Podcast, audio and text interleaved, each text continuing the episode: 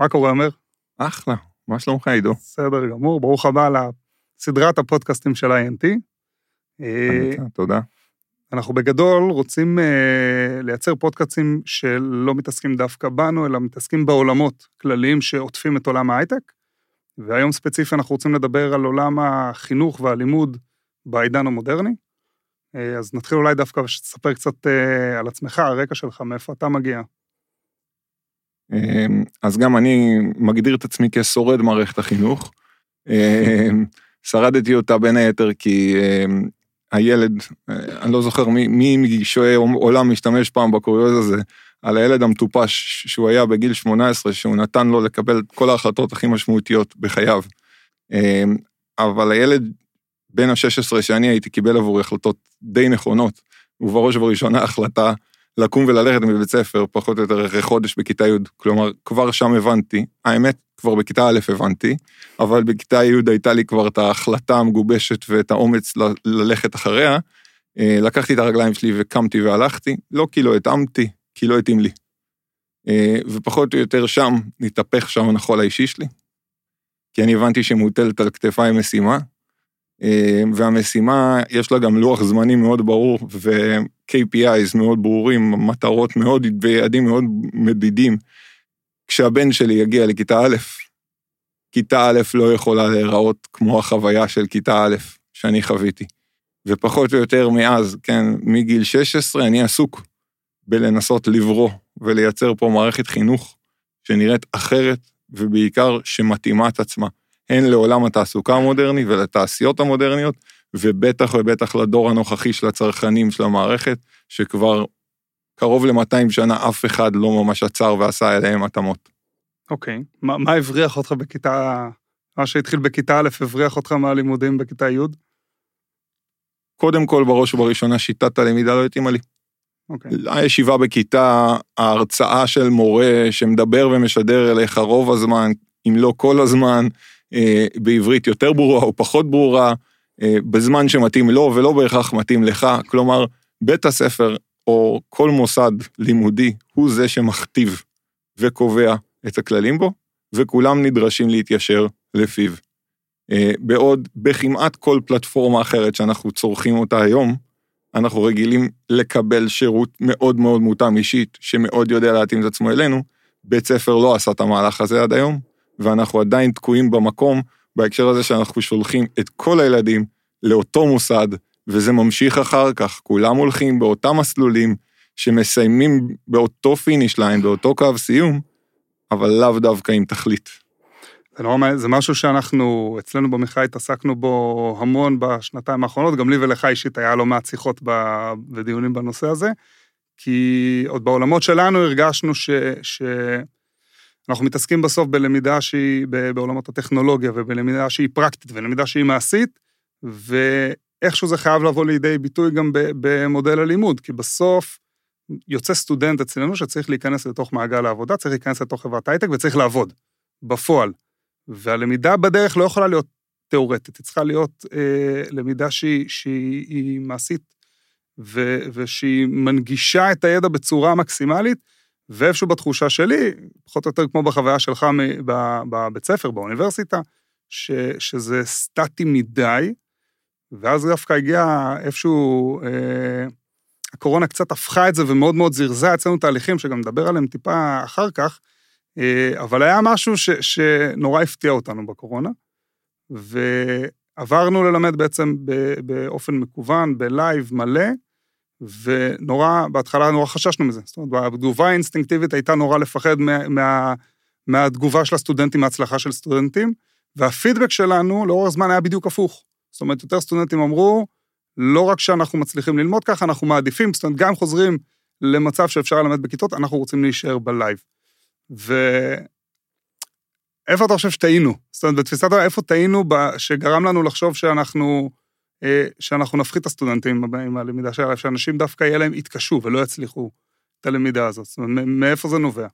אני חושב שאתם מאוד דייקתם במקום שלפניכם הרבה פספסו בו, וזה בדיוק המקום שגרם להרבה מהסטודנטים שלכם לחוות ולשדר לכם חוויה הרבה הרבה הרבה יותר חיובית מרוב החוויות של למידת אונליין, ואני חושב שהאמונה המוקדמת שלכם מבוססת בעיקר על החוויות האלה, שהן חוויות באמת מיושנות ולא מותאמות למערכת הלמידה, כמו שאני מכיר אותה, שאתם משתמשים בה ושאתם בניתם, עם היכולת בעצם להנגיש את הלמידה אל הלומד, בדיוק כמו שאמרתי קודם, עם האוניברסיטאות או מוסדות האקדמיים המסורתיים, או מוסדות הלימוד המסורתיים, מקצפים מהלומד להגיע ולמצוא את הדרך שלו אל הידע, הרי שהמוסדות המודרניים בכלל לא עוסקים בידע.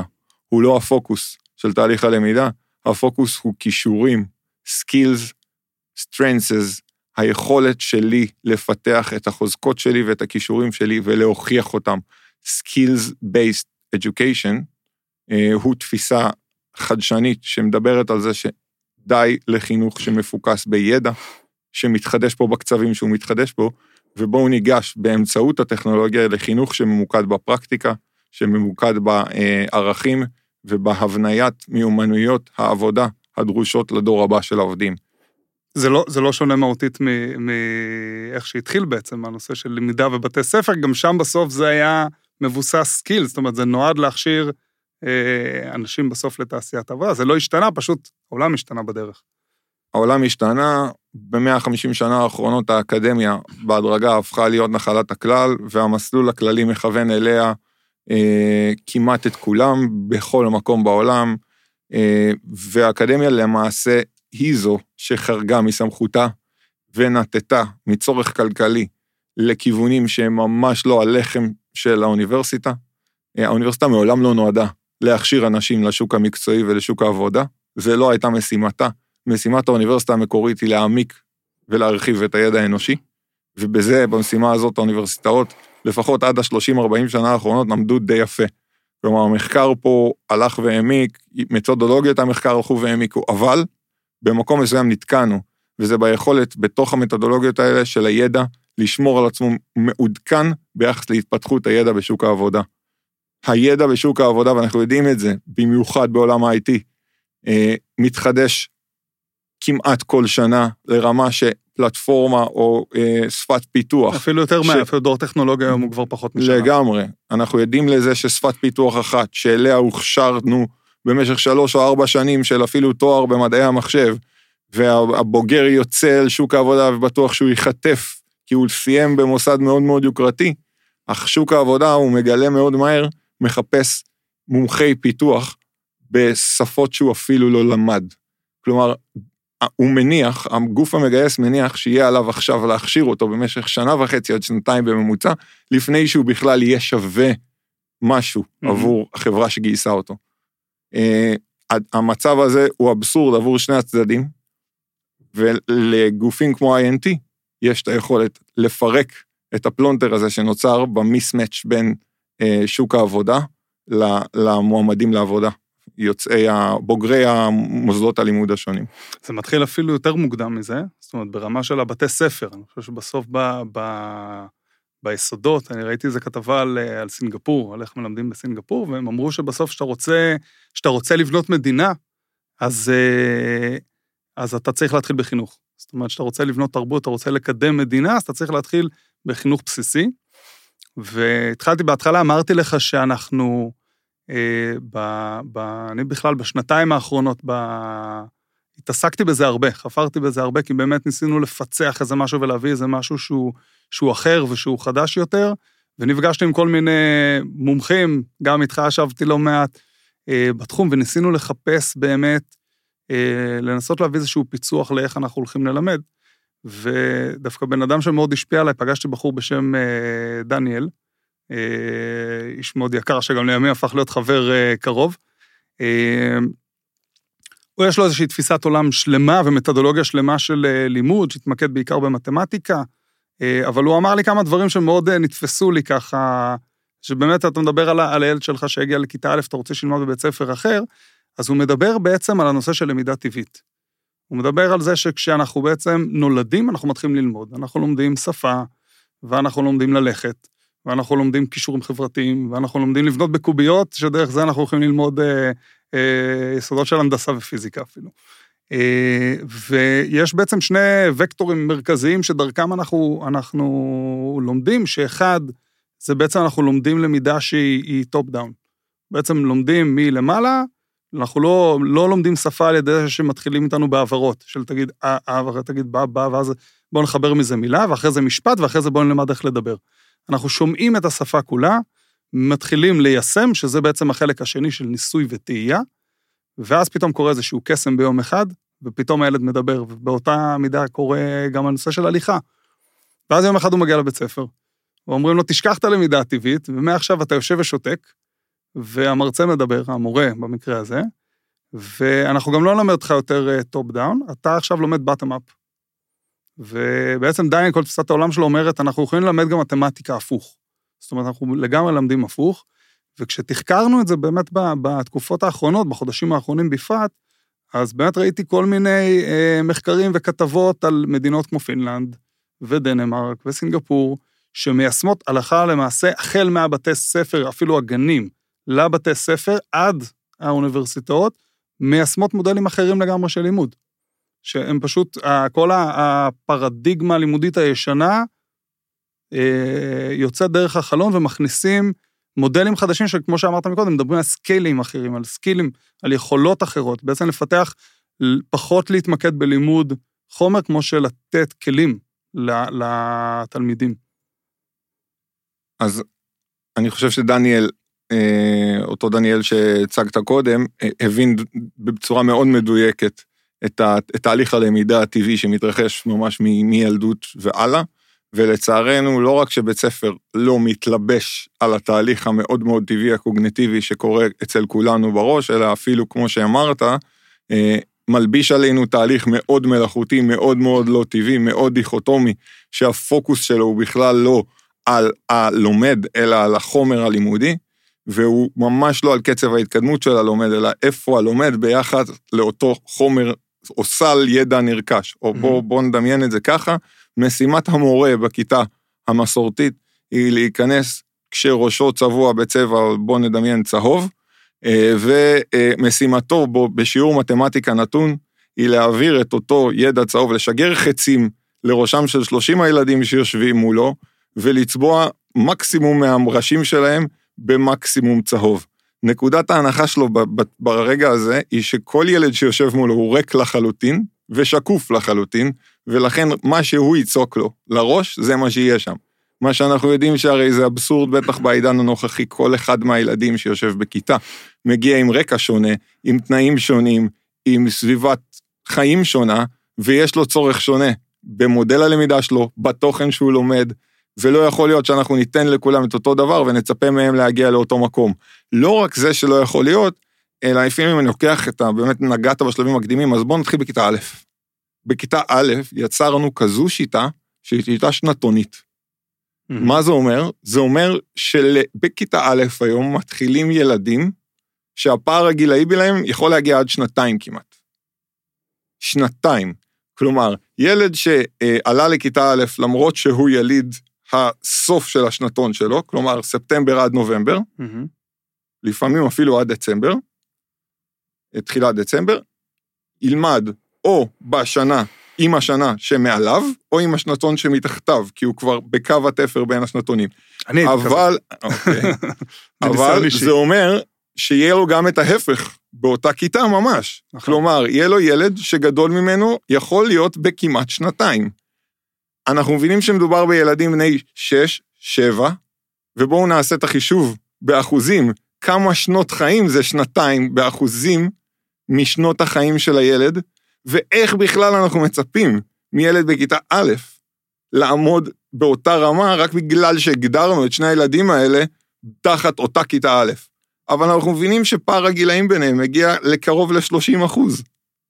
איך זה יכול להיות שאנחנו מצפים מהם, להיות באותה רמה מתמטית, בא... הרי הם לא בשלים קוגניטיבית באותה רמה אפילו. אז דיברנו על מדינות שכן היום מתמודדות, אם נכון. זה איך הם פותרים את זה? אז קודם כל, החינוך אה, הוא חינוך מבוסס מוטיבציה אישית. אין למידה שהיא לא טבעית. יש שינון, יש אה, הוראה, יש הרבה מושגים אחרים. למידה מתקיימת רק מתוך מוטיבציה פנימית. ולכן מדינות, קודם כל, שהצליחו למצוא את הפטנט, למדו לחבר כל ידע תיאורטי למוטיבציה פנימית, ולא ההפך. כלומר, לא בוא תלמד עכשיו מתמטיקה, בוא נשנן את לוח הכפל. למה? כי צריך. למה? מי צריך? למה צריך? אני בכיתה ב', מה אתם רוצים מהחיים שלי? אני עד עכשיו שיחקתי כדורגל בחצר, למה אני צריך את לוח הכפל? אבל בוא נתחיל הפוך. בוא נשאל את אותו ילד בכיתה ב', תגיד, מה הכי היית רוצה לבנות? והילד היה אומר, וואי, תמיד רציתי לבנות חללית. עכשיו, בוא נתחיל להתעמק בחללית הזאת, ונבין כמה למידה אינטואיטיבית, טבעית, אותנטית, יש בתוך חללית אחת. כלומר, אנחנו צריכים לבנות דגם של חללית, יש שם המון מתמטיקה והנדסה, אנחנו צריכים ללמוד שם המון אנגלית, אנחנו צריכים ללמוד אה, אסטרונומיה, אנחנו צריכים ללמוד מדעים ופיזיקה, בתוך חללית אחת, אם אני ער בכלל להזדמנויות הלמידה, אין שום צורך להתחיל לחלק עכשיו את החללית הזאת לדיסציפלינות. טוב, עכשיו לומדים שיעור מתמטיקה. למה? הרי זה כל כך לא טבעי, אף אחד מאיתנו לא נדרש לכישורים כאלה בעבודה שלו. רגע, עכשיו דיון בנושא מתמטיקה. לא. אנחנו נצטים בדיונים למצוא פתרונות שהם אקלקטיים, שהם קצת מתמטיקה, הם קצת הבנה של ביזנס, הם קצת הבנה של שיווק, הם, הם המון המון המון אקלקטיות, הם לפעמים הבנה בפסיכולוגיה ובנפש האדם, והם קצת מהכל, בעוד בית ספר מכריז על דיכוטומיות מכיתה א', עכשיו ארבעים וחמש דקות, שזה גם הזוי, ארבעים וחמש דקות כיחידת לימוד, מי אמר, למה, כמה, לא ניכנס לזה, ארבעים וחמש דקות לומדים מתמטיקה, אחרי ארבעים וחמש דקות צלצול, עוברים ללמוד טבע, אחרי ארבעים וחמש דקות צלצול, הופ, קט מוחלט לטבע, עומדים, עוברים ללמוד אומנות. עכשיו, אין אומן שלא מושפע מהטבע, ושלא מתייחס למתמטיקה ביצירה שלו, אם הוא מתכוון או לא מתכוון. אבל איך יכול להיות שאנחנו מגדלים ילדים שלא יודעים לחשוב כמו אומנים, או כמו מדענים? הם יודעים לחשוב רק כמו איזה סוג של רובוט, שתכנתנו אותו לפי בלוקים. נכון, אז ראיתי, נדמה לי זה היה על פינלנד, אם אני זוכר נכון, שבפוקוס שלהם בכלל אין תוכנית לימודים. זאת אומרת, משרד החינוך מלכתחילה לא מנחית על בתי הספר תוכנית לימודים ברורה, יש להם יעדים, יש להם יעדים, achievements מסוימים שהם צריכים להשיג אותם, ויותר מזה, הם, בגלל שהם מתמקדים באיכות מורים מאוד מאוד גבוהה, הם בעצם מגלגלים את זה למורה, שהוא מגדיר את תוכנית הלימודים, בסופו של דבר זה אפילו לא הבית ספר, זאת אומרת, זה רמת המורה שצריך להביא את הילדים להישגים מסוימים, והמיקוד הוא לא על רמת ידע מסוימת כזו או אחרת, אגב, אין להם מבחנים.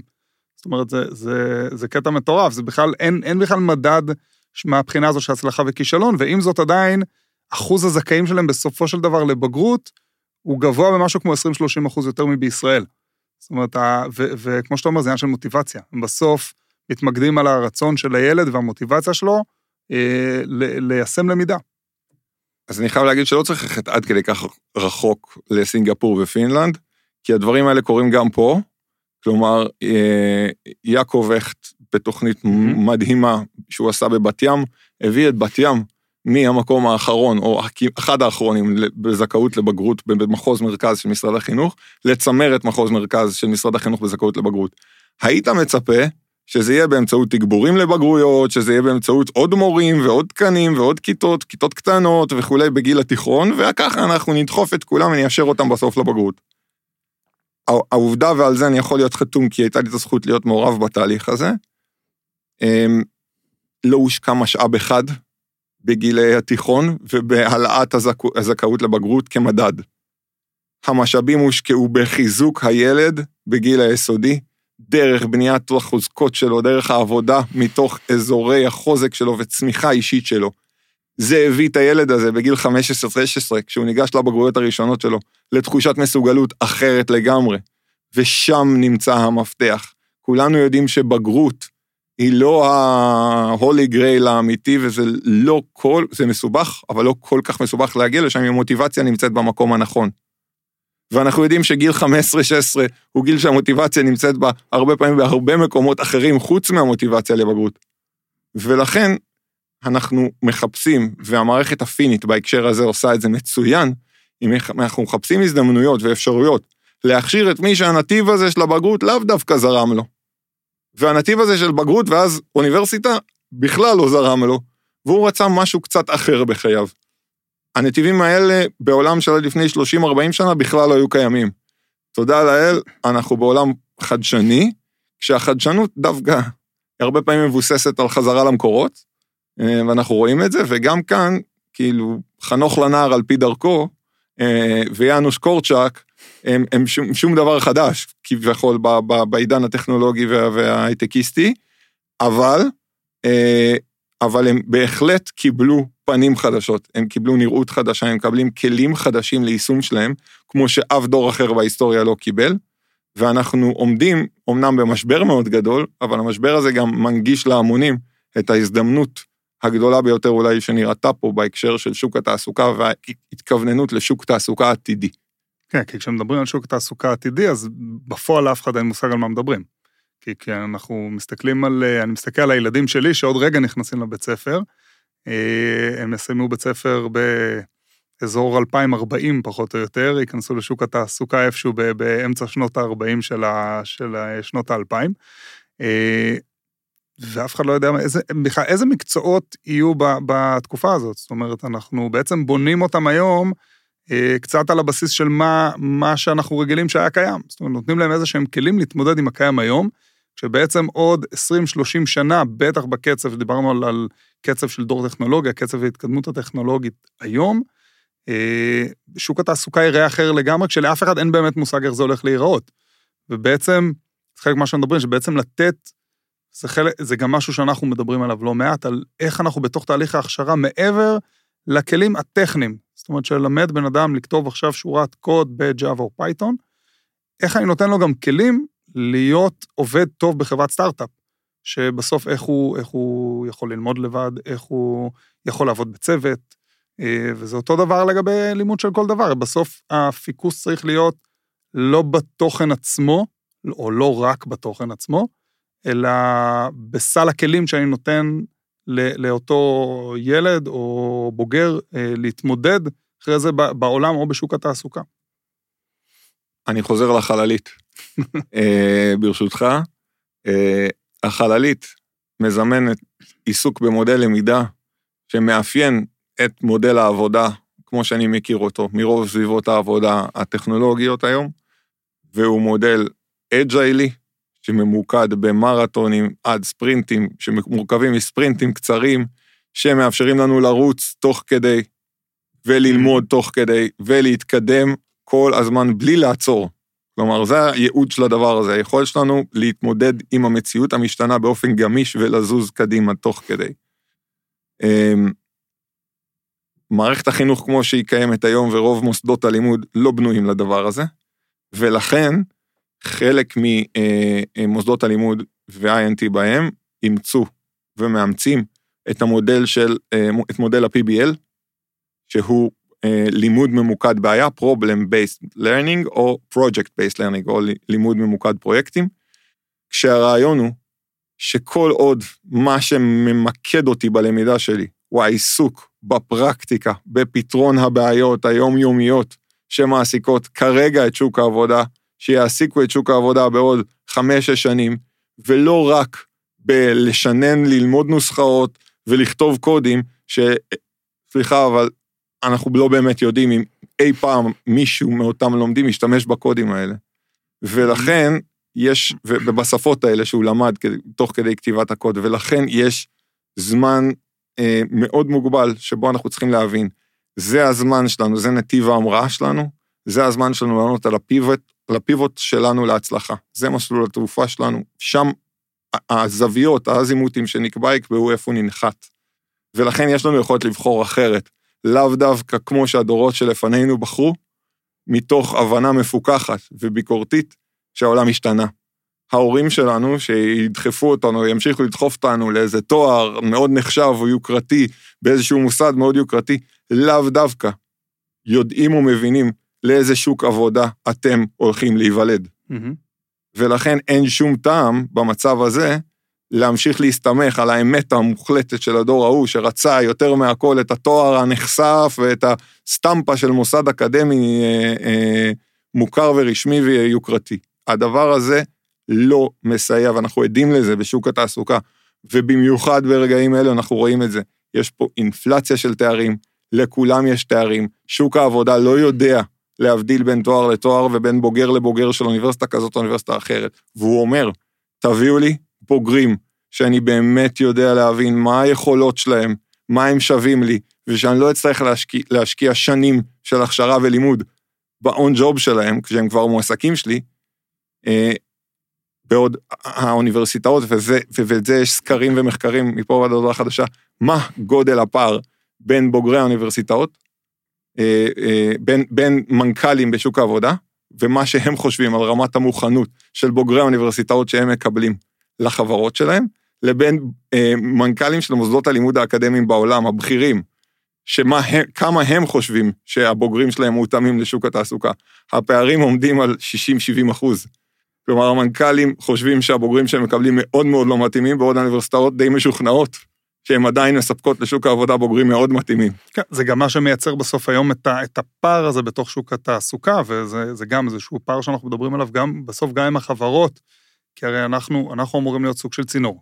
אנחנו אמורים לקחת אנשים, להעביר אותם בתוך איזשהו מסלול הכשרה, איזשהו צינור הכשרה, בסוף להכשיר אותם, להוציא אותם בצד השני מותאמים לשוק התעסוקה, על כל האספקטים שלו. זאת אומרת, הוא צריך להיכנס לחברה ולהיות מותאם, ובאמת חלק מהפער זה בדיוק זה, שבסוף אה, בא המעסיק ואומר, תקשיבו, זה עולם העיר, עם דורות חסרי סבלנות, שנוטים להחליף עבודה כל שנה, שנתיים. אה, אני מקבל אותם בסוף, כמו שאתה אומר, יוצא נגיד תואר, אה, בוגר תואר מדעי המחשב, הוא אומר, אחלה, יש לו הרבה ידע, הוא כנראה גם בחור מאוד מאוד מוכשר ואינטליגנט, אבל יש לו איזשהו פער ידע ברמה הפרקטית של מחר בבוקר ללכת ולהתעסק בזה, ואני צריך איכשהו עכשיו, במשך שנה, שנתיים, לחנוך אותו ולגשר אותו, רק שבעוד שנה, שנתיים, הוא כנראה כבר לא יהיה אצלי. ואז הוא אומר, עזוב, אני הולך עכשיו לאנשים בוגרים יותר, ובאמת הדרך לגשר על הפער הזה, זה להכניס אותם לשוק עם כלים, עם סט כלים הרבה הרבה יותר עדכני, שמחר בבוקר הוא יודע לעבוד, ומפה באמת אנחנו למודלים, אה, כמו שאתה אומר, אנחנו ל-פי בי אל, של שבקצה הם כבר ידעו אחרי שהם התעסקו בפרויקט, חיברנו לזה עוד כל מיני דברים, נושאים של למידה עצמית, נושאים של למידה בקבוצה וכו'. בדיוק הדברים שפינלנד ימצא כמערכת, כלומר, פינלנד הפכה את הפרקטיקום, ואת החיבור לתעשיות, לחלק אינרנטי ממוקדי הלימוד שלה. אין שום בית ספר שמתקיים במנותק מהסביבה שהוא לומד בה, אם זה התעשייה שהוא נמצאת סביבו ומחוברת אליו בכל מיני צינורות, אין ילדים שלא עסוקים, או, או בוגרים, גם באקדמיה, שלא עסוקים ביום-יום שלהם בפרויקטים עם שוק העבודה כבר. כלומר, הפנים הם כל הזמן להתאמות לשוק העבודה, ואני חושב שזה מה שמייחד את המקומות שהצליחו לעשות שינוי בגדול. הם כבר יצרו קונקשן, או ריקונקשן פורמלי, בשני, במקום שקרס כבר לפני כמה עשורים. ו, ושמה יש הצלחה, למרות שלגבי ההצלחה הפינית אפשר להתווכח, כלכלית הם לא ממש מצליחים להרים את עצמם, למרות שהם עושים חינוך נכון, ככה שהם משהו, אנחנו נהיה חייבים לשאול את עצמנו את השאלות הביקורתיות גם כלפי... יכול להיות שפשוט עוד מוקדם לבחון את זה. אני פשוט חושב שעל לנו להסתכל על מודלים זרים, ולנסות לה, לעשות להם copy-paste לתוך המרחבים שלנו, כי קודם כל הפער התרבותי בינינו ובין פינלנד הוא שנות אור, אם יש הפך תרבותי לתרבות הישראלית, זה התרבות הפינית, היא תרבות האמון החזקה בעולם, וממש דיברת עליו כאמון מוחלט במורה, ובמנהל או מנהלת בית הספר או המוסד, כמי שמתווים את המדיניות, קובעים את הקוריקוליום, ו- ובעצם אמונים על הכל עד רמת התקציב, זה מתחיל מזה שדרגת האמון בפינלנד, בין הפרטים היא מהגבוהות בעולם. כלומר, אני סומך עליך, או עם סיפור נורא מצחיק שאני חווה קבוע, כשאני מסתובב עם קבוצות של אנשי חינוך ישראלים בפינלנד, כדי להדגים כמה הפער הוא גדול, וזה מאוד פשוט להראות את זה, אתה רק צריך לשאול את הפיני הממוצע, תגיד, שאלת האמון הבסיסית הישראלית, תגיד, כשאתה הולך, שם את האוטו במוסך בבוקר, טיפול שגרתי, באמצע היום, אחת עשרה וחצי, מצלצל לך המוסכניק מהמוסך, הוא אומר לך, תשמע, עידו, הלך הצילינדר של הקרבורטור בזה, מדבר לך בג'יבריש, אתה לא מבין כלום ממה שהוא אומר, אבל בשורה התחתונה הוא מסיים את זה ב-ארבעת אלפים שקל. ואתה חשכו, חשכו, צלצלו אוזניך באותו רגע, ואתה, אין כמעט ישראלי, תקנתי אם אני טועה, שלא תעבור לו המחשבה, מישהו עוקצתי. עכשיו אתה עשרים, עכשיו אתה עשרים שנה, משאיר את האוטו שלך אצל אותו מוסכניק, ועדיין כל פעם שקורה את הסיטואציה הזאת, רובנו נעלו, יעבור לנו לרגע בראש, המחשבה שאולי הפעם הוא דופק אותי. נכון. עכשיו, כשאני שואל את הפיני, את השאלה, על האם את הפיני הטיפוסי, את אתה הולך, שם את אותה שאלה בדיוק, אותה סיטואציה אני מתאר לו, ואז אני אומר לו, ותגיד, מה קורה לך באותו רגע? הוא מסתכל עליי עמום, הוא בכלל לא מבין את הקונטקסט לשאלה, כלומר, מה זה אמור להיות? אני, כאילו, מוסכניק, הוא איש מקצוע, הוא הטופ של אנשי המקצוע, אם אני שמתי אצלו את הרכב, וכל מה שהוא אומר זה דברי אלוהים חיים. כלומר, הוא איש המקצוע, ואני נותן בו אמון מוחלט, גם המורה וגם המרצה הם אנשי מקצוע באותה רמה, ואני נותן בהם אמון מוחלט. והדבר הזה לא מתקיים כאן, הוא רחוק מאוד מזה, אנחנו יודעים את זה. לכן אי אפשר לבנות פה מערכת חינוך פינית. אבל מה שאנחנו גם לא עושים, זה משתמשים ביתרונות הישראלים שלנו בתהליך החינוך. כי סטארט-אפ ניישן או לא סטארט-אפ ניישן, אבל ברור שהאינוביישן והחדשנות והיכולת לייצר יש מאין, הוא ב-די אן איי של מה שקורה פה, הוא חלק מה, מהתפיסה ומה, וההוויה התרבותית. דרך אגב, כשאנחנו מגיעים לפינלנד וסינגפור, קופצים עלינו עם שאלות, כן, כן, חינוך, חינוך, אבל איך אתם עושים את כל הסטארט-אפ הזה? הם נורא, נורא, נורא נתפסים לזה שעם כל מה שהם עושים בחינוך, מה שמעניין אותם זה איך אנחנו עושים יזמות. ואני חושב שאם אנחנו נצליח לעגן את התרבות שלנו, אותה תרבות יזמית, יוצרת, מחדשת, בורט, לתוך חינוך שמותאם אליה, אנחנו באמת נייצר בוגרים של מערכת, בוגר מערכת החינוך הישראלית, לא בוגר את החינוך, מערכת החינוך הפינית, הפינית בישראל, זה לא מה שאנחנו רוצים. אנחנו רוצים להיות מסוגלים לייצר פה מערכת שמתאימה לנו, שהיא מולבשת על ה-די אן איי שלנו, ומאפשרת לנו לצרוך את מה שאנחנו באמת צריכים. זה בדיוק הכלים של העולם החדש, זה בדיוק מה שמדברים עליו. הנושא היזמי של שנקרא חשיבה אינובטיבית, זה בדיוק הסט כלים שמדברים עליו, שאומרים בעולם שהוא כל כך מהיר, היכולת האוטודידקטית היא מאוד מאוד חשיבה, היכולת של החשיבה היצירתית היא מאוד מאוד חשובה, וצריך לדעת היום לפתח את זה אצל אנשים, זה בדיוק, זה בדיוק העניין, זאת אומרת של ללמד לא רק אה, לימוד, אלא ללמד גם באמת צורות אה, חשיבה והתמודדות. ואנחנו יודעים שאת כל אלה אין דרך אחרת ללמד אנשים חוץ מלתת להם לעשות אותם. כלומר, אין דרך ללמוד חשיבה יצירתית, אין דרך ללמוד פתרון בעיות בקבוצה, אין דרך ללמד ניהול קבוצה. הדברים האלה חייבים להיעשות תוך כדי התנסות וגדילה וצמיחה בתוך זה. בז'רגון הצבאי זה נקרא קאדר. קליטה דרך רגליים. יכול להיות, יכול להיות, אבל אנחנו באמת מבינים שבעוד יש עולם שלם בחוץ שעסוק בתיאוריות, יש גם עולם שלם שיושב כמו עכברים בחדרים ופותר בעיות. והשאלה היא לאיזה סוג של עולם אנחנו רוצים להשתייך, ואיפה אנחנו רוצים לראות את עצמנו משתלבים, כי אם אנחנו רוצים להיות בצד שפותר בעיות ולא רק עוסק בהם בתיאוריה, אז, אז אנחנו לחלוטין צריכים לעשות כבר משלב מאוד מוקדם בקריירה שלנו את המהלכים שיובילו אותנו לשם. כלומר, להתחיל לצבור, נכון, אנחנו יודעים שבעולם העיצוב כבר שנים תופס כל העניין, כל עניין הפורטפוליו, ואנשים משלב מאוד מוקדם שמבינים שהציר שלהם הוא עיצוב, מתחילים לאסוף חומרים לאיזשהו תיק עבודות או פורטפוליו שלהם. אנחנו קרובים מאוד למצב הזה בכל אחד מהמקצועות. כלומר, אנחנו בעולם שבו אדם שירצה להיות מגויס לעבודה טובה, נחשבת, למשרה שהיא באמת desirable במשק, יצטרך להגיע עם ניסיון פרקטי מוכח, זה לא יספיק שהוא יספר סיפורים על מה הוא למד ומה הוא ידע ואיפה הוא עבד. הוא יצטרך להביא פורטפוליו אמיתי שמראה, את זה אני עשיתי, את זה אני עשיתי, את זה אני יודע לעשות, לא רק בתיאוריה, אני ממש עשיתי את זה. בפינלנד ממש רואים את זה, דה פקטו, כשאין שום מקצוע שאתה לומד, בלי להתנסות בו. ממש לא, לא במשחק תפקידים כזה, לא סימולציה, אלא אם אתה לומד אה, מלונאות, אתה מנהל בפועל מלון. אם אתה לומד מסעדנות, אתה בפועל מנהל מסעדה. והכל, כל הפסיליטיז האלה יושבים באותו מתחם לפי מגמות. ההכשרה המקצועית מתקיימת כשאני בעצם עובר בין תפקידים בתוך מסעדה. פעם אני מלצר, פעם אני החשב הכלכלי של המסעדה, פעם אחרת אני בכלל מנהל המסעדה. ובעצם דרך כל אחת מהעמדות האלה שאני נע בהם, אני לומד את כל המיומנויות הנדרשות בעולם המסעדנות. נכון. ואת אותו מהלך אפשר יהיה לעשות, אפשר כבר כרגע לעשות, על ממש כל דומיין מקצועי אחר.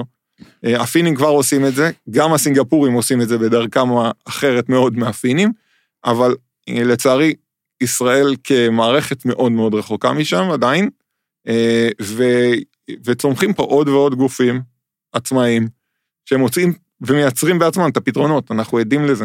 ההייטק הישראלי כבר, אתה מדבר על, על התיק עבודות, ההייטק הישראלי כבר אה, דוחף מאוד חזק לכיוון הזה, כי בסוף הוא, הוא ב, ביותר ויותר מקרים, פחות מעניין אותו ה, ה, באמת התואר כזה או אחר שעשית, הוא רוצה לדעת מה אתה יודע לעשות, והרבה פעמים במהלך, יש לי הרבה חברים שנמצאים, כשנכנסו לתעשייה או מגיעים לרעיונות לחברות חדשות, אה, הם, הם מקבלים בעצם משימות, מקבלים ממש פרויקטים, לפעמים אפילו יותר, יותר מאחד, והלכה למעשה רוצים לראות איך הם פותרים את הבעיות, מה הם יודעים, איך הם יודעים ליישם את הידע שלהם בפועל. מעבר לזה, ממש, ממש לא מעניין אותם, מעניין אותם ברמה הפרסונלית, זה סוג של בן אדם אתה.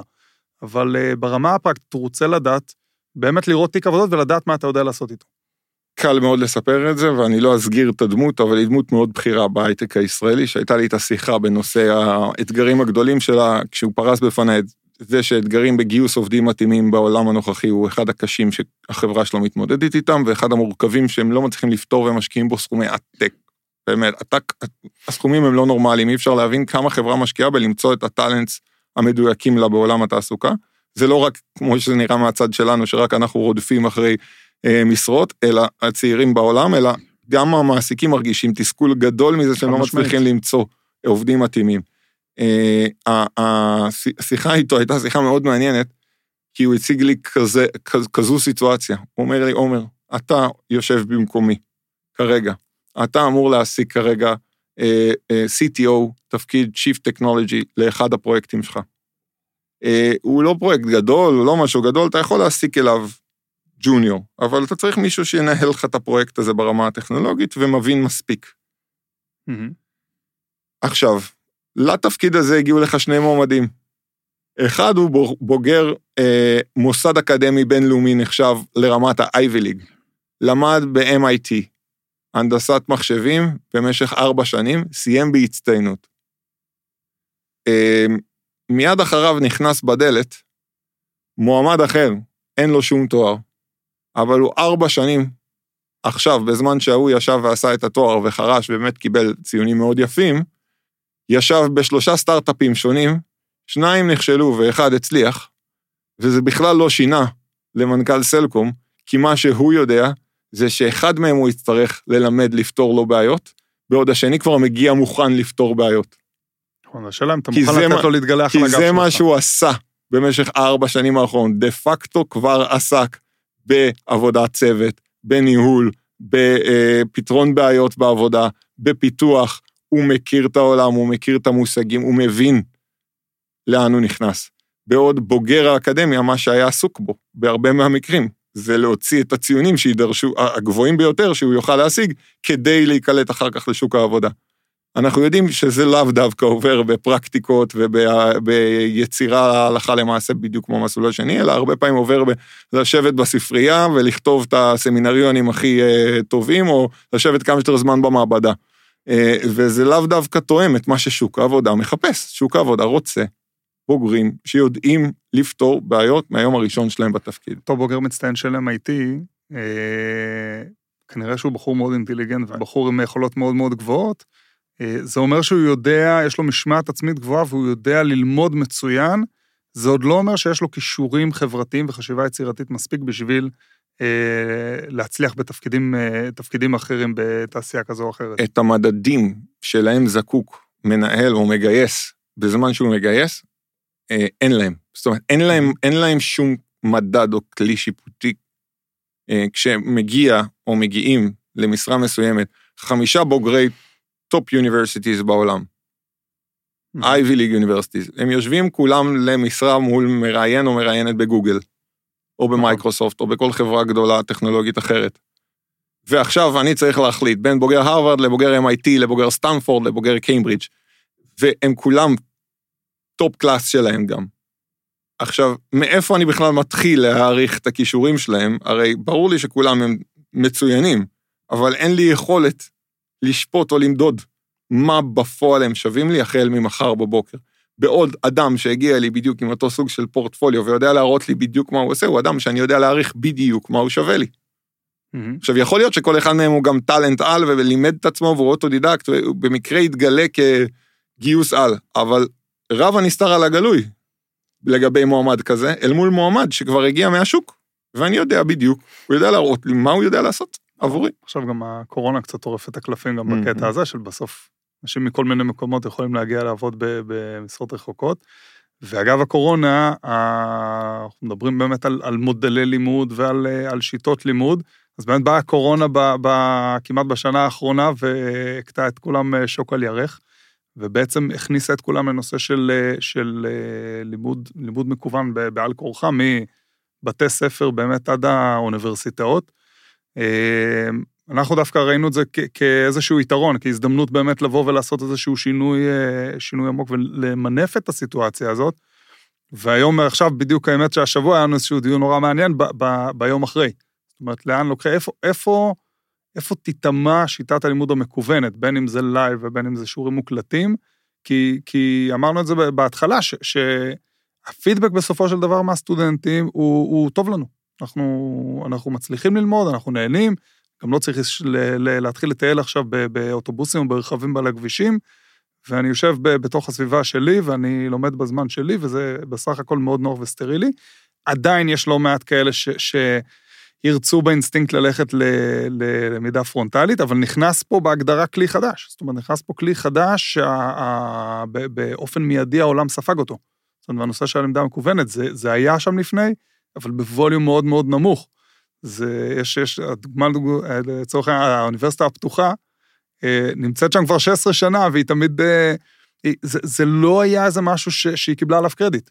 זאת אומרת, לא לקחו אותה כאיזה גורם חדשני מתקדם, ופתאום היא, היא מובילה את התחום.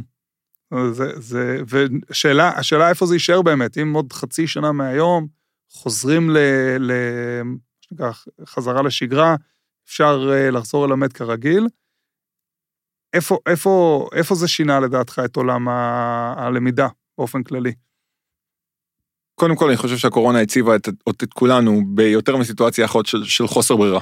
כלומר, העולם נדחף לשם פשוט בהיעדר כלים אחרים, אין לנו יכולת להושיב חמישים עד שלוש מאות איש ביחד בחדר הרצאות, אז פשוט אנחנו נמצא דרך אחרת ללמד חמישים עד שלוש מאות איש, הכלים כבר היו מוכנים מראש, במקרה הכינותים מראש, נשלפו מהמדף עם קצת אדפטציות, הסירו מהם אבק, והושמשו לטובת למידה. ואז אני מבחין בין שניים, בין פתרונות נייטיביים, טובים, שבאמת לקחו ופיצחו את האתגר הזה של למידה באונליין, ואיך הופכים אותה לנגישה עבור המשתמש, לבין מקומות שפשוט לקחו copy-paste את הלמידה, כמו שהיא נראתה בכיתה, והדביקו אותה באונליין. שאינסטינקטיבית, אגב, אני חושב שהרוב עשו את זה. הרוב עשו את זה, לגמרי. זאת אומרת, מיידית בשביל לתת מענה מאוד מאוד מהיר, כי זה תפס את כולם לא מוכנים. הרוב לגמרי עשו את זה, גם כי זה פשוט יותר, גם כי זה זול יותר, גם כי כולנו מבינים איך עושים את זה, זאת אומרת, הולכים, נכנסים לאולפן, עורכים וידאו ועושים וידאו, מעלים איזה מרצה שבמקום לדבר מול הכיתה, עומד ומדבר ארבעים וחמש דקות בוידאו מוקלט, בסוף יש כמה שאלות של קוויז שצריך לענות עליהם. הדבר הזה, אנחנו יודעים, עובד בצורה מאוד מוגבלת, לאחוז מאוד מסוים של האנשים. ולמעשה, לא רק שלא משתמש ביתרונות של עולם האונליין, אלא משתמש רק בחסרונות של עולם האופליין. כלומר, אם, אם, עד, אם לפחות בכיתה, כשאני יושב מול מרצה, הייתה לי הזדמנות להרים את היד, או להסתכל על המרצה בפרצוף עמום, ככה שהוא יבין שאני לא, אין לי, אני לא איתו ואין לי מושג, ואולי המרצה ייצר לי ידי, וישאלתי אם למה אני לא מבין, או למה אני לא מבינה, ו... וייתן לי הזדמנות לשאול אותו, הרי שבאונליין האינטראקציה הזו היא מוגבלת, והוא לא יזהה את הפרצוף שלי בלייב, ויהיה לו יותר קשה וכו'. אז עם כל מה שעשינו זה, הדבקנו את הפורמט הזה בלייב, לא ניצלנו את כל היכולת של עולם האונליין, אה, להתאים את עצמו ללומד. בעצם, הקפיצת מדרגה האמיתית שאנחנו רואים את עולם למידת האונליין עושה כרגע, היא קפיצת המדרגה שהתבקשה עד היום, והקורונה נתנה לה בוסט, והיא למערכות למידה ולימוד, מה שנקרא blended, blended learning, לימוד בעולם החדש, שאומר, כל מה שאפשר ללמד באונליין, נלמד באונליין. וזה רוב התוכן. כלומר, תוכן מקצועי מכמעט כל הסוגים ניתן ללמד בצורה טובה באונליין. הכל אפשר, בפועל, אנחנו רואים את זה היום בפרקטיקה, לפחות בעולמות שלנו, אין משהו שאתה לא יכול, כי אתה יכול להקים גם בסוף מעבדות וסביבות למידה, גם ברמה הפרקטית והטכנית, אתה יכול להקים הכל. אנחנו היום מיישמים הלכה למעשה למידה בקבוצות, עם אה, מרצים וחונכים, אה, וזה קורה הכל אה, ב- באונליין, זאת אומרת, ממש חוויה של למידה קבוצתית, שכל אחד יושב ב- בתוך הסביבה הביתית שלו. אז שוב, השאלה היא, לאן זה, לאן זה מכוון, ואם זה באמת מכוון למקומות האלה, של social skills באונליין, אה, אז לחלוטין אפשר להשיג גם את זה. עם זאת, אני עדיין אגיד, יש דברים שאי אפשר להשיג באונליין, במיוחד עם ילדים, וזה כל מה שקשור לאינטראקציה חברתית. האינטראקציה החברתית הם social, כל מה שקשור לסושיאל סקילס ואמושיונל סקילס, שהם דברים שאנחנו רוכשים בגילאים מאוד מאוד צעירים, הם דברים שנרכשים אך ורק מתוך התחככות והתנסות אנושית. ולכן, אם אתה שואל אותי לגבי מוסדות הלימוד של העתיד, בטח בתי ספר יסודיים וכו', הם יראו הרבה יותר קרוב למה שעד לתקופתנו היה החינוך המשלים, תנועות הנוער וכו'. למה? כי הייתה פה איזושהי התהפכות בין משהו החינוך הפורמלי המרכזי לבין החינוך המשלים. בעוד את החינוך הפורמלי המרכזי כולנו יכולים לצרוך במיליון ואחת פלטפורמות ודרכים, אם אנחנו רק יודעים איך, שזה הבעיה של רובנו, רובנו לא יודעים ממש איך ללמוד בעצמנו ומה נכון לנו, כי אף אחד לא עצר אף פעם ללמד אותנו את זה, אז אם אנחנו רק יודעים איך ומה הדרך הנכונה לנו ללמוד, אנחנו יכולים להגיע לכל סוג תוכן בכל דרך אפשרית כמעט בעולם היום, שתהיה לנו נוחה, נגישה ונעימה הרבה יותר מרוב המורים והמורות שעמדו מול רובנו עד היום. אבל, אבל, ופה אבל, יש משהו שאנחנו לא יכולים לקבל, וזה ללמוד איך לריב, ללמוד איך להשלים, ללמוד איך אה, אה, לנהל סיטואציה משברית בקבוצה. ללמוד איך, אה, איך להפסיד, ללמוד איך לנצח. כל הדבר הזה מתרחש אך ורק מתוך אינטראקציה.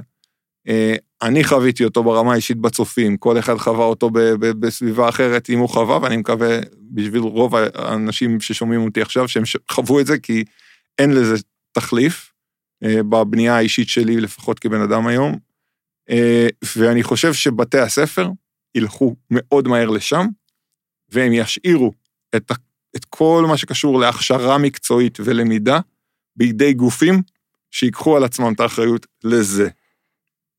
יש משהו שדיברנו על, על דניאל והמודל שלו, שמשהו אמר ש, ש, שנורא נחקק לי, זה היה איזה מפגש שלנו עם, עם בן אדם נוסף, על הנושא של, של קשיי למידה. זאת אומרת, ישב בן אדם שאמר, אני לילד שאתה מדבר, לי לילד שלי יש...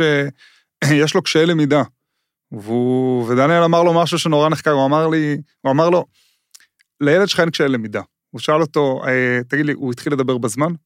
אמר לו, כן, התחיל לדבר בגיל רגיל, הוא למד ללכת בזמן, כן, הוא למד ללכת בגיל רגיל, הוא אומר לו, אוקיי, אז הילד שלך אין קושי ללמוד, יש לו קושי באיך שמלמדים אותו, ו, וזה משהו שנורא מתחבר גם, היום לסטודנטים שלנו, אני רואה את זה בשני מקומות של, פעם אחת, א', מי שאמרת על המעבר מלמידה פרונטלית ללמידה מקוונת, ללייב, מי שהתקשה בפרונטלי מתקשה גם בלייב, זאת אומרת, ואת השינוי דווקא ראינו כשהתחלנו להכניס מודלים חדשים, של עבודה בקבוצות של למידה עצמית, ופתאום אתה רואה שדווקא אלה שהתקשו לפני זה ועברו מחזורים, פתאום שם זה מתחיל להשתחרר, כי חוויית הלימוד השתנתה, זאת אומרת, הגישה הייתה אחרת, זה לא הפלטפורמה, זה לא משנה אם המרצה מולך במסך, או שהמרצה עומד מולך בכיתה, זה בעצם על, על איך אתה לומד, האם אתה לומד בהקשבה, ששם אתה קולט משהו כמו עשרה אחוז נשאר אצלך גרוסו מודו, אה, או שאתה לומד בהלכה למעשה, אתה מיישם את הלמידה אה, פרקטית, ואז אחוז ההטמעה הוא הרבה הרבה יותר גבוה. והרבה חבר'ה שמגיעים, מגיעים, א', דיברנו על אוניברסיטאות וכולי, שזה זה לא דבר, זה לא, לא, זה לא תמיד במקום, זה יכול להיות בנוסף, אבל יש חבר'ה ש, שלא היו באוניברסיטה, והרבה פעמים לא נכנסו מתוך החשש הזה של הלמידה, שיש להם איזשהו קיבעון מחשבתי, שהוא אומר, אני קשה לי ללמוד, ו- וזה קיבעון מחשבתי, ואז הוא מחפש את האלטרנטיבות האחרות, זה ברי המזל שעזרו אומץ, ו- ואמרו, אני מאמר באמת על, על מודל, על להיכנס בכל זאת ללימודים, יש כאלה שמוותרים על זה לגמרי, כי קיבעו להם בראש, שהם לא יכולים ללמוד, או שקשה להם ללמוד, שצריכים לוותר, ו- ופתאום הם מגיעים ולומדים במודלים אחרים, ומצליחים, מצליחים בגדול, ואז גם מצליחים לבנות לעצמם קריירה ולהיכנס לעבודה, וזה זה עולם אחר, ממש. ודיברת על, על כישורים חברתיים, אני חושב שגם בבית ספר בסוף, הצטרכו להטמיע דברים אחרים באמת במודלים אפינים, ודווקא לקהל הבוגר יותר, הנושא הטכנולוגי של האונליין, של הלייב, של הלימוד המקוון, יתפוס נתח יותר מרכזי, כי זה גם הולך לתפוס נתח יותר מרכזי בעבודה. צ'ק פוינט כבר היום מדברת על חמישים אחוז מעבודה, גם אחרי עידן הקורונה, עבודה מהבית. פינלנד מלמדת תכנות החל מכיתה ב' כשפה שנייה, עוד לפני אנגלית. זה נתפס שם כמיומנויות יסוד. ילד יכול לבחור בין כמה שפות, אבל שם נגמרת פחות או יותר הבחירה, כי כולם לומדים תכנות. זה... לאמירתך בעניין כמה עולם הקודינג והתכנות הוא דיפולטי והוא בסיסי ופונדמנטלי בשוק העבודה העתידי. שפה, לכל דבר, כלומר, זו שפה שגורה, מי שלא ידע לדבר בה, יהיה מודר אחוז גבוה מהאזורים של עולם התעסוקה. אני אגיד רק שבאמת ביכולת שלנו היום להתאים את עצמנו אל הלומד ולא ההפך. אנחנו גם יודעים להנגיש ללומד סוג חדש של למידה, ולגרום להרבה אנשים, כמו שאמרת, שחוו מעצמם את תחושת החוסר מסוגלות, את תחושת הכישלון, אם זה לגבי מקצועות מסוימים, וכמה מאיתנו שוכנעו בילדותם, שהם כישלון במתמטיקה, ושלא יצא מהם שום דבר במקצועות הריאליים. כשאני אספר חבר אישי ואיש קרוב בשם יעריב, שניהל כמה בתי ספר בצורה מאוד מוצלחת בארץ, אחד הדברים שהוא האמין בהם ועשה בבתי הספר שהוא לימד בהם, הוא הפסיק את הוראת המתמטיקה עד גיל חמש, בכלל, עד, גיל, עד כיתה ה', סליחה, עד, עד fifth grade, כיתה ה' לא לומדים בכלל מתמטיקה בבית ספר שלו. ההורים כמובן הזדעקו, מה פתאום הילדים שלנו לא לומדים מתמטיקה, מיצבים וכו'. בית הספר שלימד בו היה בעיר במרכז הארץ, והפך במרוצת השנים למוביל במיצבים, גם במתמטיקה, שנעשים בכיתה ה'. אותו מנהל סוגר בשלושה חודשים של כיתה ה', פערים של חמש שנות לימוד במתמטיקה. וההסבר לזה הוא מאוד פשוט. הוא מבין שאנחנו מראש מגיעים מתוך מגוון מאוד רחב של כישורים אנושיים. ההבשלה הקוגניטיבית שלנו מתרחשת בקצבים שונים, ואם אנחנו נחייב את כל הילדים ברגע נתון, רק בגלל שהם בשנתון נתון, הנה אני חוזר לסיפור של קודם, ללמוד ולהתמודד עם אותם אתגרים, אם חלק יצליח, זה יצליח לנו, אחוז מסוים, אבל עם שכבה מאוד גדולה, אנחנו נייצר איזושהי ראש בקיר, הם יחוו המון תסכול, מזה שאין להם בשלות קוגניטיבית עוד לרכוש את הידע הזאת, ושם נוצרה אצל רובנו, לשאלת, לשאלתך וגם באופן כללי, החרדה ממתמטיקה. לפי המחקרים, זה הרגע, אותו רגע שבו התמודדנו עם מתמטיקה, בצורה שלא מותאמת לנו, ולא מונגשת לנו, ובגיל ושלב התפתחותי קוגניטיבית, שבכלל לא הותאם לנו, גרמה לכול, או להרבה, לאחוז גבוה, וזה מגיע במחקרים לעד חמישים אחוז מאוכלוסיית העולם, שמסתובבים מאיזשהו פחד ממתמטיקה. זה חסם פסיכולוגי. זה לחלוטין חסם פסיכולוגי, כשאנחנו מתמקדים במתמטיקה המזווית שדניאל מגיע אליה, אנחנו מבינים שמתמטיקה היא לא יותר משפה, והיא אפילו שפה, אם אנחנו משווים אותה לשפות אחרות, די מוגבלת באוצר המילים שלה. כלומר, אם אתה, זה גם משפט שאני שמעתי מדניאל, והוא אומר, אם בכל שפה יש כמה מאות ביטויים ומושגים שאתה צריך לדעת כאוצר מילים בסיסי, כדי להצליח לנהל שיחה יומיומית, הרי שמתמטיקה כמות הביטויים מסתכמת לעד כדי ארבעים חמישים מושגים בסך הכל. אם אתה יודע את כולם ומבין מה ההקשרים ביניהם, אתה יודע מתמטיקה. כן. הבעיה היא שכשאתה לומד את זה, כן, נוסחה, שצריך להשתמש בה רק כשאתה לומד אלגברה, ואז בוא תיישם את זה, אתה בכלל לא מחובר למקום שממנו מגיעה המוטיבציה למתמטיקה. כי מתמטיקה מגיעה לי כשאני באמת צריך לעשות מתמטיקה, ואיפה זה קורה? זה קורה כשאני הולך לסופר, זה קורה כשאני מחשב את התקציב החודשי שלי בבית, זה קורה כשאני מקים חברה וצריך לנהל את התקציב שלה, שם נמצאת מתמטיקה מורכבת, מלא נוסחאות, אבל אני אפילו לא ידע שיש לי בעיה מתמטית מול העיניים, כי אף אחד לא לימד אותי מעולם לפתור בעיות מתמטיות, ולתרגם אותם בחזרה לעולם האמיתי, שזה בסוף כל המתמטיקה. זה, זה כמו שאתה אומר, זה שפה, זה כמו שאני מלמד ילד לדבר עברית, דרך זה שאני מלמד אותו דקדוק, רק את הדקדוק. זאת אומרת, כל הזמן חוקים של דקדוק, ודרך זה תלמד בדיוק. לדבר, וזה בעצם בדיוק הפוך. תלמד לדבר, ועכשיו אני אלמד אותך את הדקדוק. בואו ניקח את החללית, ונלמד ממנה מה צריך להיות בחללית, ודרך זה נלמד מתמטיקה, ולא ההפך. כלומר, זה ברור שאם תהיה לי מוטיבציה, והייתה לי את הזכות, חללית הזאת היא אמיתית וקיימת, וראיתי ילדים בבית ספר יסודי בונים אותה, חוויה מאוד מאוד מרגשת, כי היה שם למידה, וראית ילדים, שהייתה שם למידה וראית ילדים, שעשו למידה משמעותית, מתוך מוטיבציה פנימית, לא כי מבוגר עמד מעליהם ואמר להם, עכשיו צריך ללמוד מתמטיקה, נכון. זה הזמן ללמוד תנ"ך, זה לא עובד ככה, אף אחד מאיתנו, ואם אנחנו רגע נעשה את הקטע כזה קצר של לעצום את העיניים ולהסתכל פנימה, ולחשוב איפה היו רגעי הלמידה הכי משמעותיים בינינו, אני חושב שעם יד על הלב מעטים מאיתנו יצליחו למצוא רגעים כאלה בבית ספר או באקדמיה, נכון. או בתקופת הלימודים הפורמלית שלו. רובנו למדנו את השיעורים הכי חשובים בהפסקות, בדרך חזרה מבית ספר, הרבה פעמים בוואטסאפים היום בדור הנוכחי, ולא יודע, אצלנו זה היה עוד איי סי קיו, וצ'אטים למיניהם, כן, אבל שמה, בתוך הדברים האלה התרחשה הלמידה, שמה התרחשה למידה שהניע אדם לשנות התנהגות, ולא לפעול באותה דרך, זו למידה, למידה היא הפנמה לכדי כלי חדש שאני יכול עכשיו להשתמש בו, ואם אני רק למדתי תוכן בהיסטוריה, שהיא, או במתמטיקה, שיפלט או יוקע, אל דף המבחן, ביום שאני אצטרך להגיע למבחן, ואז אני אשכח ממנו ויעשה עליו delete, כי אני לא אתקיל אותך עכשיו משאלות מבגרות בהיסטוריה, אבל אני בטוח שאת רובם אתה לא זוכר, ו- ואני יודע בוודאות להגיד, שזה גם לא ממש מעניין אף אחד אם אתה זוכר את זה או לא, כל עוד קיבלת את הציון שהיית צריך בבגרות. אבל למה? כלומר, אני שואל את עצמי בכנות, למה אתה ואני צריכים להוציא בגרות במתמטיקה, אם אנחנו יודעים להגיד שהאוריינטציה שלנו היא טבעית לאומנות? למה אני לא יכול כבר בשלב הזה לעסוק ב... לא, כי מישהו החליט שמיישרים קו לכיוון איזושהי בגרות מאוד כללית, וכולם מיושרים לשם. ועוד פעם אני אומר, אנחנו בעידן שייצר נתיבי מעקף לדבר הזה.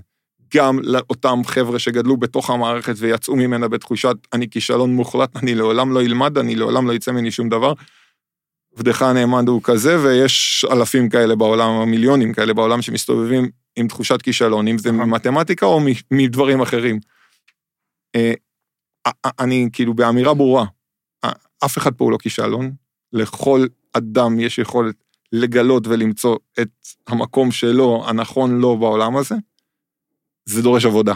צריך ללמוד איך צריך ללמוד. ללמוד איך לומדים, איך מגיעים לשם, איך בכלל אני מייצר לעצמי נתיב קריירה שמתאים לי.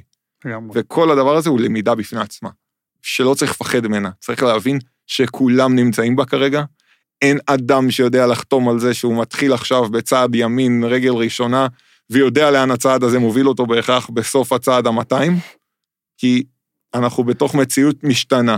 להפך, מי שיצטייד בדרך, מי שיעשה את הדרך הכי משמעותית, דיינו, יצטייד בסל הכלים הכי משמעותית, יאסוף קצת מפה וקצת משם, ויבנה לעצמו איזשהו מותג ייחודי לו, איזושהי ייחודיות, איזושהי אה, התבלטות בשוק העבודה, יצליח למצוא את עצמו בשוק העבודה העתידי.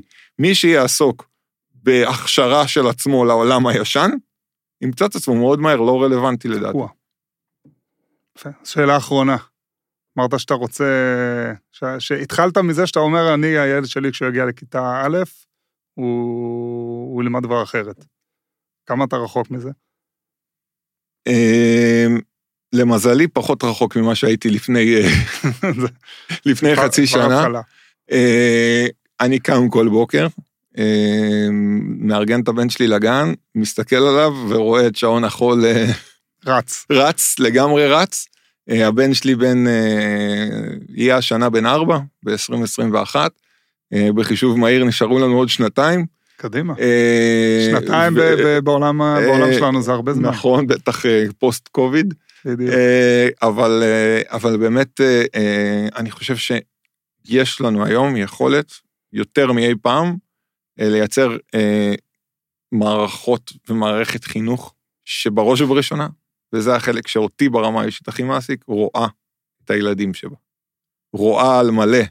לא רואה אותם כפרט שיש צורך להכשיר אותו לבגרות, אלא רואה אותו על המכלול שלו, על האיחוד שלו, על הכישרונות המיוחדים שלו, על התשוקות המיוחדות שלו, ומבינה שהתפקיד שלה היא בראש ובראשונה, כשהוא מסיים שתים עשרה שנים, סליחה, לה, כמעט הייתי להשתמש בצרפתית פה עכשיו, אבל שתים עשרה שנים של למידה, והוא לא יודע לענות על השאלות הבסיסיות ביותר, כמו, במה את טובה?